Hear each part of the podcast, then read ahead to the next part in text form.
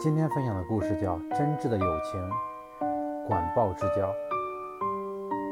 管仲和鲍叔牙年轻的时候就非常投缘，两人曾合伙做买卖。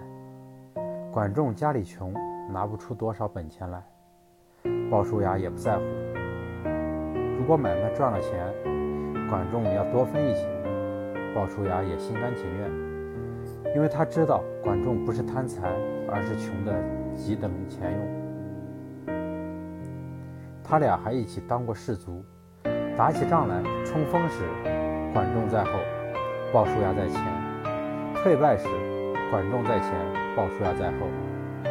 别人都说管仲是胆小鬼，但鲍叔牙却替他辩护说，管仲在家中是个独生子，家里还有一个老母亲需要他奉养，他可不是胆小鬼。他是个做大事的材料。管仲曾感慨地说：“生我者父母，知我者鲍叔牙。”后来，管仲因为错保公子纠而得罪于齐桓公。鲍叔牙在齐桓公面前力保管仲，并推荐管仲当了齐国宰相。到了管仲病重时，临死时。齐桓公到病榻前询问谁可以继任为宰相，管仲并没有推荐鲍叔牙，而且说鲍叔牙为人贤良，但过于嫉恶如仇，不是当宰相的材料。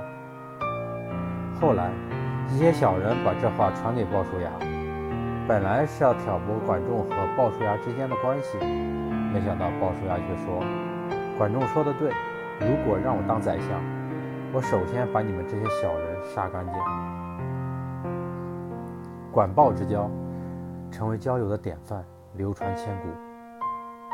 这种交情的基础不是利害关系，不是相互借重、相互吹捧，而是真心相助，不图回报。